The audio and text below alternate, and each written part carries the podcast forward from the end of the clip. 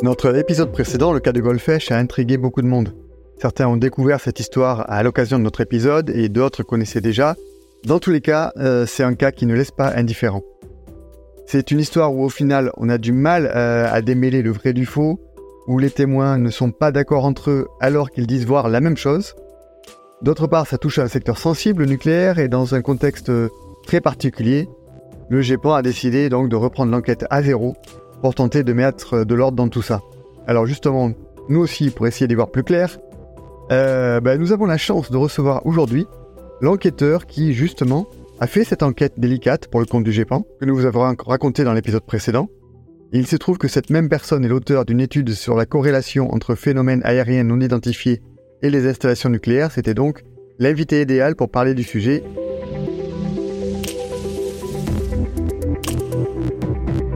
Cet entretien passionnant s'est révélé très riche.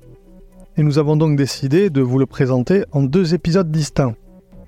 Le premier sera donc plus particulièrement dédié à l'enquête sur l'observation de Goldfish, la manière dont elle a été réalisée et les questions qu'elle pose.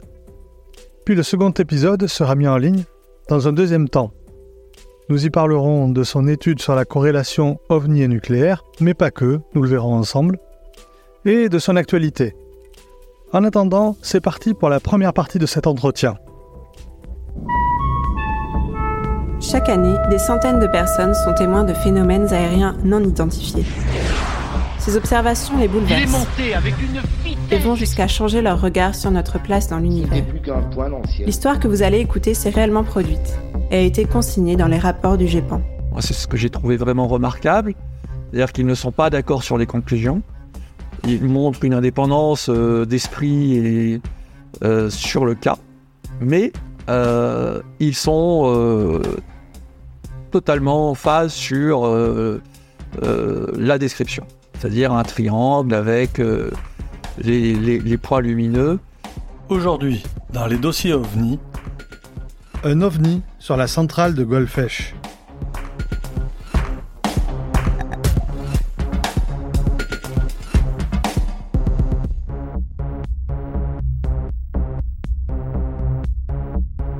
Bonjour donc à Michael Vaillant. Et bonjour Julien, je suis ravi d'être euh, là avec vous et avec toi et Philippe. Alors tout d'abord Michael, peux-tu te présenter pour ceux qui ne te connaissent pas encore? Euh, Oui, euh, j'ai un profil au départ de data scientist, j'ai réalisé des études d'informatique et j'ai commencé à travailler pour le GEPAN en tant que consultant en 2006 et euh, jusqu'en 2022. Voilà. Et euh, au cours de toutes ces années, euh, j'ai accompagné le GEPAN sur un certain nombre de missions, des missions soit de développement informatique, soit de méthodologie et de d'aide pour de l'analyse de cas précisément comme le cas de Goldfish. Alors pour commencer, évidemment, on voulait te remercier d'avoir répondu à notre invitation, parce que, euh, bah, comme on l'a dit au début, tu es l'invité idéal pour le sujet, on avait très envie d'avoir cette discussion avec toi. Alors ce qu'on te propose, euh, c'est de prendre d'abord un moment pour parler de ce cas de Goldfish et euh, surtout de ton enquête, et puis après on va élargir au sujet de la corrélation entre OVNI et nucléaire. D'ailleurs, il y a Philippe qui vient de lire un livre à ce sujet, dont il voudra te parler. Il a quelques questions à te poser. Et pour finir, eh ben, on va évoquer tes activités actuelles et en particulier ton site, ton nouveau site UAP Check. Alors en introduction, ce qu'on peut dire, c'est que le, rapport d'enquête que tu as rédigé sur euh, Goldfish, euh, c'est un modèle, hein, c'est très rigoureux.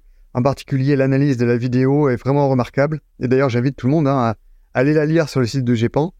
Vous verrez, c'est public, c'est très précis, c'est très documenté. La première question qu'on se posait, c'était euh, comment tu as abordé cette enquête? Une question assez générale, parce que le rapport dit que c'est l'autorisation de visiter la, centrale qui a déclenché euh, cette nouvelle enquête. Euh, mais voilà, comment tu l'as abordé? Est-ce que tu as décidé de tout reprendre à zéro ou alors euh, de t'appuyer sur ce qui avait déjà été fait avant? En fait, oui. c'est vrai que quand il y a, eu cette décision de reprendre l'enquête, c'est que déjà les, choses n'étaient pas, pas très claires. vous vous souvenez, en première intention, il y avait Yvan Blanc qui avait imaginé que ce soit un robot de maintenance. Euh, sur les lignes à haute tension, mais euh, finalement il n'y avait pas de ligne à haute tension dans dans, dans la direction d'observation. Puis il y a eu l'idée que ce soit un avion ou un aéronef, mais là aussi c'était pas très clair parce que aucune trace radar à proximité, mais ça c'était en 2012.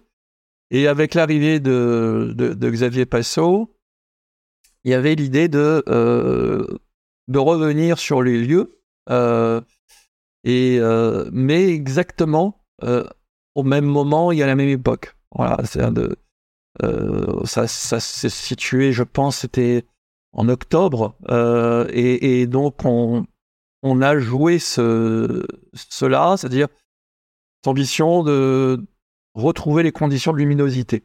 Et avec euh, l'autorisation, donc ça tombait, ça tombait pas mal. Euh, j'étais assez curieux en fait de savoir ce qui pouvait en sortir. J'étais euh, à la fois serein et neutre, et curieux parce que finalement, comment on pouvait arriver à des conclusions aussi divergentes, voire contradictoires sur un cas. Donc c'était l'occasion de, remettre les choses à plat. Alors, en lisant ton rapport, il y, a une phrase qui m'a étonné.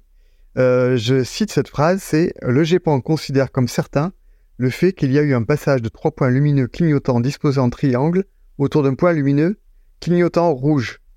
Alors, euh, la question que je me suis posée en lisant ça, c'est comment euh, en être certain, alors que finalement, dans ton enquête, on voit que sur la vidéo, on voit pas grand-chose, et que les radars ne, ne donnent rien de probant. Donc, comment tu en arrives à cette conclusion? Oui, alors, j'aurais dû écrire de manière plus nuancée, à peu près certain. Euh, je, très clairement. Euh, c'est vrai, il euh, y, a quand même plusieurs points qui, qui, nous amènent à penser cela, et c'est pas simplement ma, ma j'ai envie de dire, ma, ma position, c'était la position du GEPAN lorsqu'on en avait parlé à l'époque ensemble.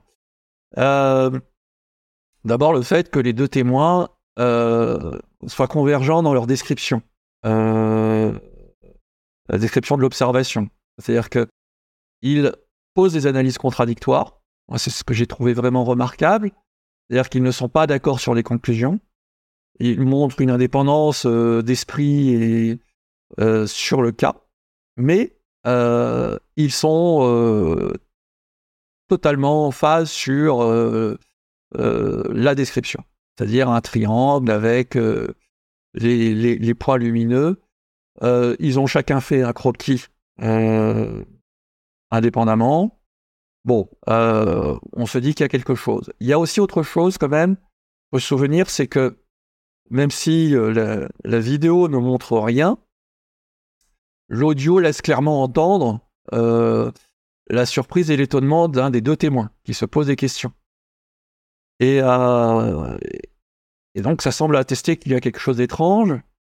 Et, euh, et si c'est pas le cas, ça veut dire que c'est un canular. Alors oui, ça pourrait être un canular. Maintenant, il faut se souvenir qu'au niveau du GEPAN, il n'y a pas de statistiques affirmées ou très claires là-dessus, mais on, on évoque à peu près moins de 1% de, de cas de canular. Donc c'est, ça nous laisse penser que euh, euh, soit c'est une méprise, soit il y a eu quelque chose d'inexpliqué, mais qu'il y a 99% de chances euh, qu'il y ait eu quelque chose. Voilà, quoi qu'il en soit. Alors justement, euh, là, je me suis posé une autre question aussi. Le cas a été classé C. Or, est-ce que c'est pas antinomique avec le fait que le, on est certain que quelque chose s'est passé? C, normalement, la classification C, c'est quand on manque d'informations, et les D, c'est plutôt quand il y a des informations mais qu'on n'a pas su expliquer. Alors, comment expliquer que dans ce cas-là, justement, on soit en, catégorie C? Je suis d'accord, ouais, tout à fait. Euh, et, et, je dois rajouter aussi quelque chose par rapport à la vidéo qui, euh, qui effectivement peut paraître, ça peut paraître paradoxal, on n'a rien. Euh, les lumières décrites concernant le phénomène n'étaient pas nécessairement puissantes. Elles étaient, voilà, pas, c'était pas des, spots monstrueux. Et les appareils mobiles de l'époque, qui servaient à enregistrer, n'avaient pas de réglage. Donc ils augmentaient automatiquement les ISO euh, pour améliorer la luminosité de nuit, et ça amplifiait énormément le bruit numérique. Et en amplifiant le bruit numérique avec la compression JPEG les choses devenaient effectivement très compliquées à, à, être récupérées parce que ça, la compression crée des blocs, des, des, rectangles de couleurs dans la vidéo. Et en décomposant image par image, effectivement, on voit éventuellement quelques aplats lumineux contrastés sur, sur la vidéo, mais on n'en tire absolument rien, c'est-à-dire dans la direction de l'observation. Pour moi, il était assez clair que les témoins cadraient plus haut que les lampadaires, euh, d'une part, et d'autre part, il y a un léger travelling aussi de droite à gauche. Euh, si on, regarde l'ensemble des trames de la vidéo, qui semble montrer que effectivement euh, les témoins ont suivi malgré tout un phénomène qui semblait être là. Voilà. Alors après que ce soit pas euh, que ce soit pas pris, on peut on peut prendre l'hypothèse qu'effectivement ce n'était pas assez lumineux pour pouvoir être euh, euh, être capté par l'appareil. Et puis on pourrait toujours, et ça c'est d'autres hypothèses beaucoup plus spéculatives, imaginer que ce sont des phénomènes qui sont peut-être capables à un moment donné de manipuler la lumière. Alors ça c'est encore euh, encore beaucoup plus spéculatif. Donc ça sert à rien d'aller là-dessus. Euh, quoi qu'il en soit, euh, on peut quand même voir, même si c'est du bruit numérique, qu'il y a sur certaines trames un contraste dans la direction d'observation. Mais ça ne nous dit absolument rien et on ne peut en tirer aucune conclusion.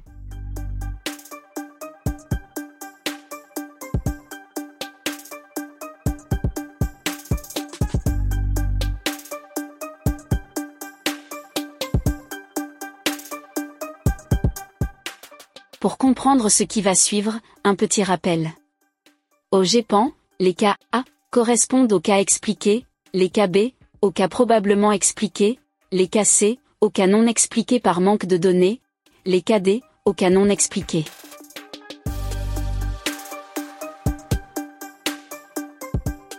Pourquoi c'était classé cassé? Faut savoir qu'il y a, il eu beaucoup d'aternoiements euh, lors euh, de ce travail d'enquête. Il y en, avait déjà, effectivement, dans, le rapport préliminaire qui avait été publié. Les incertitudes ont conduit à, effectivement, à, retravailler cette enquête avec l'opportunité d'aller sur place. Et puis, euh, on a eu euh, deux comités d'experts, en fait, euh, qui nous ont conduit à interroger deux fois les experts sur, sur l'analyse de ce cas. Et au cours du premier rendez-vous avec, le, avec les experts, il y a eu un vote. On demande aux experts qui sont présents de donner leur avis. Alors, si possible, de façon euh, indépendante, c'est-à-dire qu'on on demande aux experts juste, compte tenu des éléments euh, d'enquête qu'ils ont, sans, sans tenir compte des conclusions éventuelles de l'enquêteur définitives, ce qu'ils pensent que cela pourrait être. Et euh, lors de ce premier euh, passage euh, en comité d'experts, les experts avaient à la majorité validé le cas un KD. Et, et lors d'un second, j'ai envie de dire passage devant un deuxième comité d'experts, qui avait été curieusement, bon, moi j'avais trouvé ça un peu bizarre, mais demandé par, par, par, Xavier Passot à l'époque.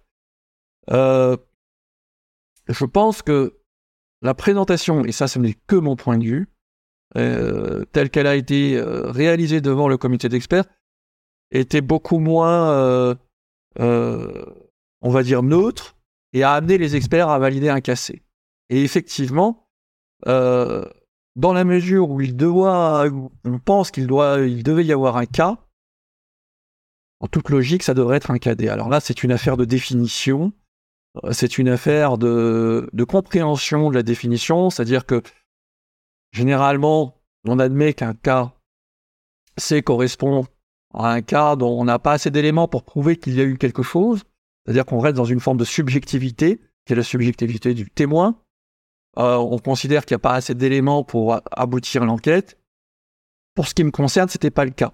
Euh, on, a, on a d'une certaine façon démontré qu'il y avait quelque chose. D'accord, oui, on est un, peu dans la zone floue entre le C et le D qui n'est pas si clair que ça finalement. Voilà, c'est ça. Alors, euh, je voudrais revenir sur la vidéo parce qu'il y a, on a un de nos auditeurs qui s'appelle Archam sur Twitter, sur X maintenant, euh, qui a une question qui me paraît euh, pertinente. Il s'interroge sur, sur la vidéo. comment c'est possible que le témoin se soit trompé sur la marque de son téléphone? Il est censé l'avoir sous les yeux. Et comment ça se fait aussi que finalement le nom des fichiers commence par V, comme tu le dis dans le rapport d'enquête, qui est spécifique à une marque américaine de téléphonie qui n'est pas vendue en France. Donc comment ça s'explique toutes ces incohérences? Simplement, euh, c'est vrai que c'est apparu euh, lors de l'analyse des métadonnées, c'est-à-dire qu'on a eu cette contradiction euh, entre, entre les propos du témoin qui disait que son téléphone, de mémoire c'était un LG 4500, et, et les métadonnées qui, nous indiquent, enfin, tout simplement la vérification technique qui nous indique que euh, un LG400 ne peut pas enregistrer de vidéo. Euh, donc il y avait ce premier, premier point. Deuxième point, on voit que dans les métadonnées, effectivement, il y a un V euh, qui apparaît sur, sur le nom du fichier, le nom de l'enregistrement. le V semble indiquer que c'est, c'est lié à Verizon Wireless, qui est une, une entreprise américaine de télécommunications. Et, et il y avait effectivement un partenariat entre LG et Verizon à cette époque-là. Il y avait une gamme de téléphones qui était euh, euh, appelée LG VX quelque chose. Voilà, numéro de référence. Et euh, on sait qu'il y avait des LG VX, par exemple, 5400. Donc il y a pu y avoir une inversion.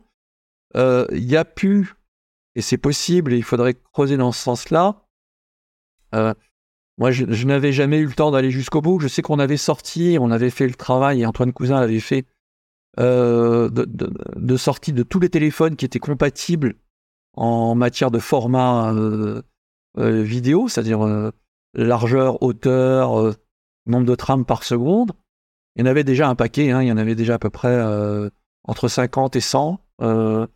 Mais si on restreint, et je pense que la bonne piste elle est là, à du LG et du VX, euh, on va tomber à moins d'une dizaine de téléphones. Mais il faut trouver à ce moment-là celui qui est capable d'enregistrer la bonne dimension de vidéo. Et je crois qu'on n'avait pas, on n'avait rien trouvé à l'époque. Et, euh, surtout, euh, peut-être que ça, devait indiquer que c'était peut-être un, téléphone qui était en provenance du marché américain. Voilà.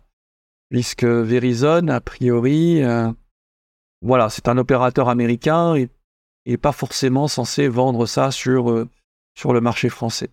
Donc il y a, y a, effectivement des incertitudes. Comment un témoin peut se tromper là-dessus? Euh, C'est difficile à comprendre. Bon, après, est-ce que c'est une, une inversion? Est-ce que c'est un modèle spécial? euh, On n'a jamais eu le fin mot de l'histoire. Oui. De toute façon, oui, on ne peut pas tirer de données exploitables de cette information finalement. Hein. Ben, comment on commence par V ou bas finalement bon. Si, enfin moi j'ai envie de dire, euh, on pourrait, enfin pas, pas directement exploitable, mais on pourrait restreindre euh, la recherche à des LG euh, VX et voir qu'est-ce qu'on peut, qu'est-ce qu'on peut dans ce périmètre-là trouver. Mais c'est, mais c'est vrai que on a, on n'a rien trouvé et à l'époque et donc on n'a pas pu, comme tu dis, in fine exploiter, euh, exploiter ça. Bon, après, qu'est-ce qu'on en aurait fait de plus? Euh, L'idée, ça aurait été de reprendre un téléphone de la même marque et d'exploiter, on va dire, euh, ce téléphone, de l'utiliser pour filmer quelque chose de similaire dans des conditions équivalentes. Peut-être qu'on se serait rendu compte qu'effectivement, ce téléphone est vraiment euh, incapable de filmer en basse condition de luminosité. Mais ce qui était le cas pour la plupart des, téléphones de l'époque. Hein.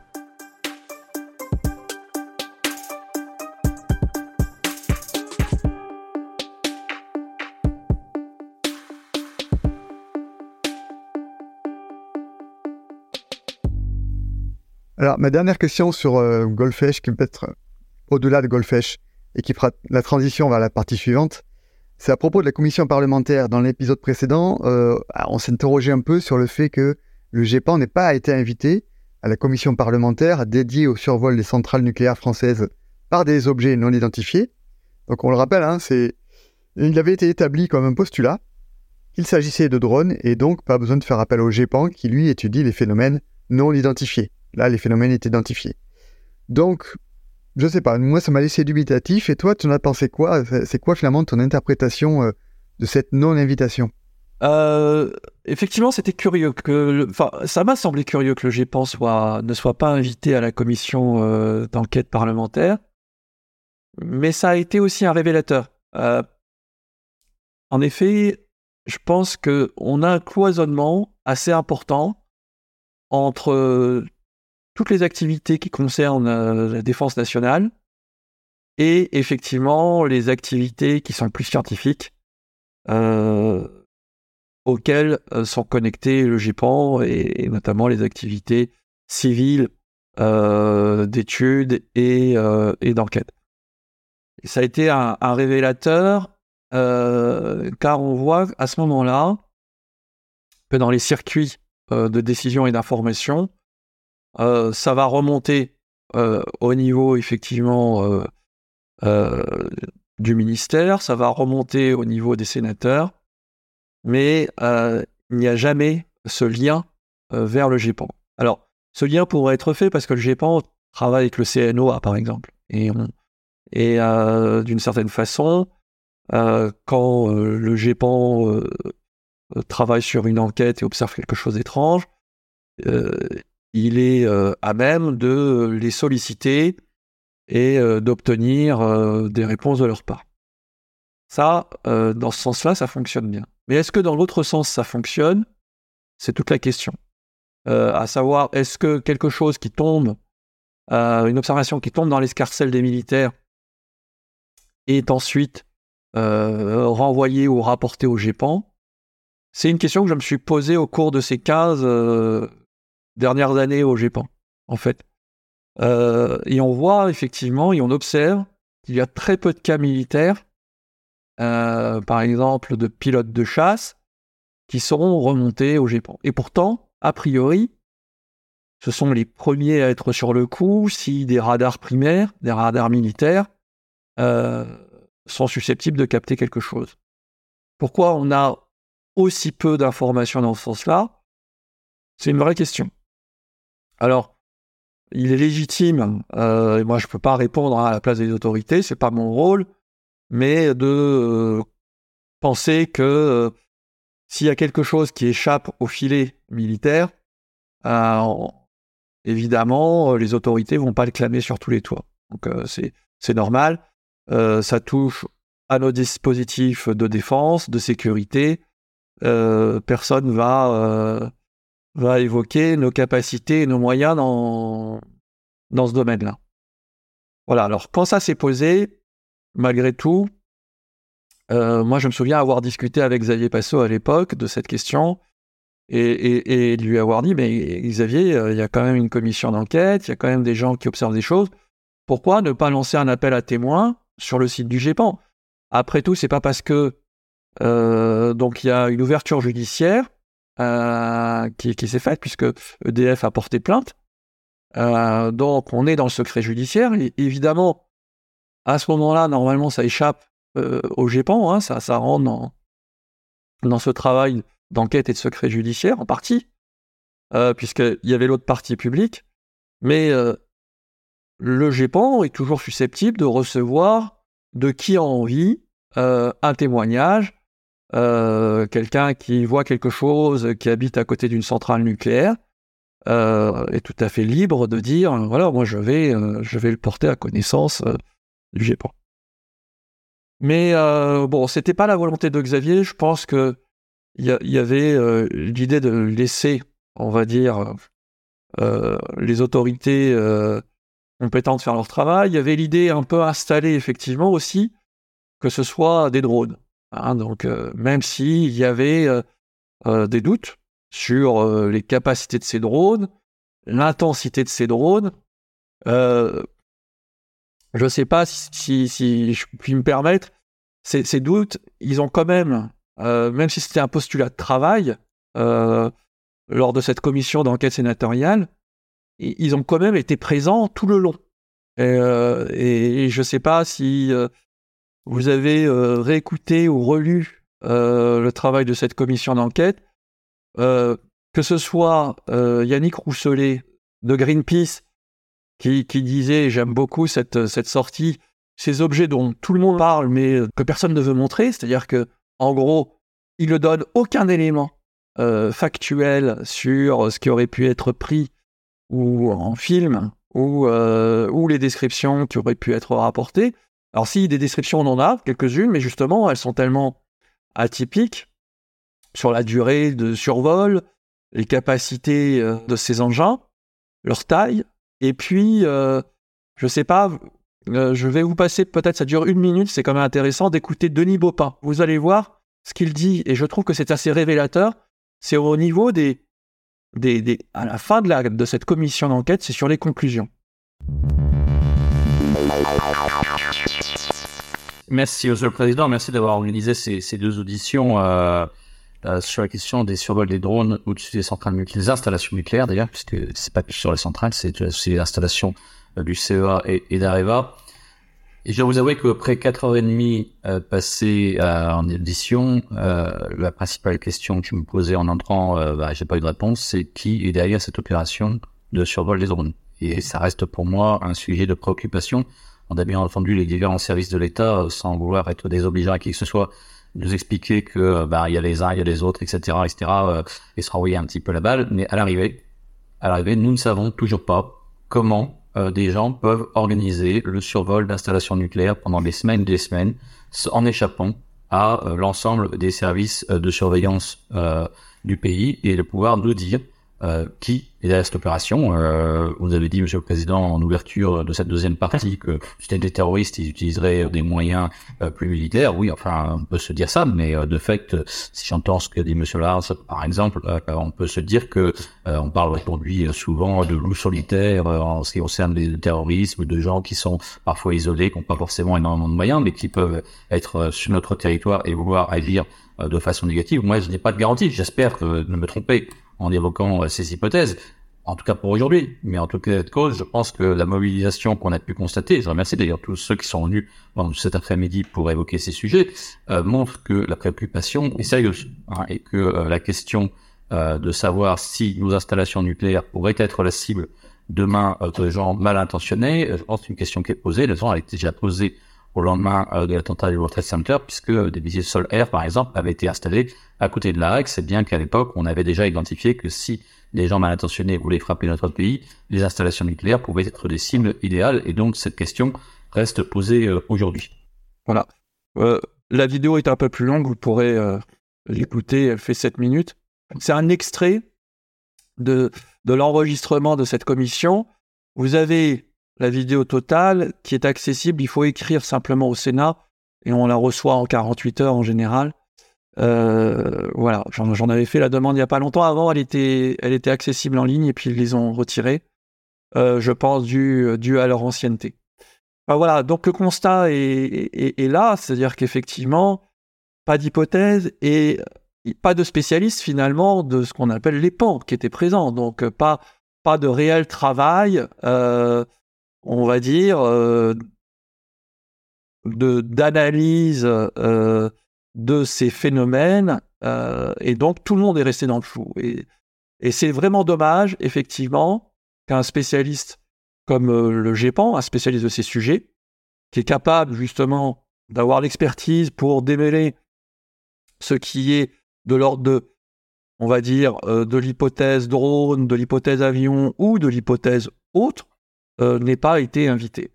Mais c'est aussi euh, révélateur pour moi d'un mode de fonctionnement, c'est-à-dire qu'on est aujourd'hui euh, sur deux niveaux de traitement de l'information qui sont parallèles et qui ne communiquent pas. Et, euh, et on l'a encore vu l'année dernière lorsqu'il y a eu une question sur Agora News au gouvernement, fameuse question de Léo, où effectivement euh, la, réponse a été faite en allant chercher de façon très très rapide sur le site web du GEPAN des, éléments d'information. il y a une personne qui a été interviewée ou interrogée derrière, certainement au niveau euh, euh, armé par, par effectivement le ministre délégué, mais ils ont assemblé tout ça sans aucune précaution et sans aucune considération. C'est-à-dire que on, voit bien que là, l'information ne communique pas et, et on est encore une fois sur des, des modes euh, qui sont des modes, euh,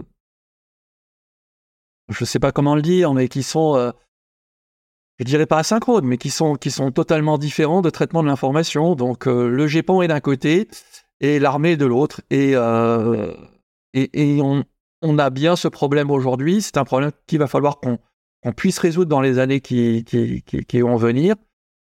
les Américains ont commencé à travailler au niveau des lois sur ce sujet, à savoir est-ce qu'il est légitime, euh, dans certains cas, que certains sujets euh, restent dans le secret défense euh, Est-ce que les militaires ont tous les éléments pour pouvoir répondre à des questions qui touchent finalement le grand public?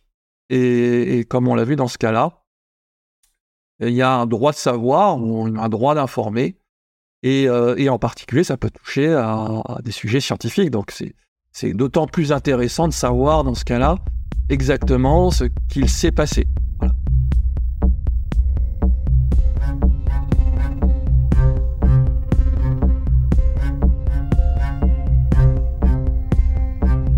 C'est la fin de la première partie de cet entretien.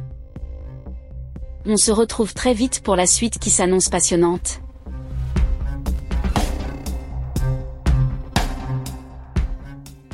Surtout n'oubliez pas, réagissez sur Twitter ou Facebook.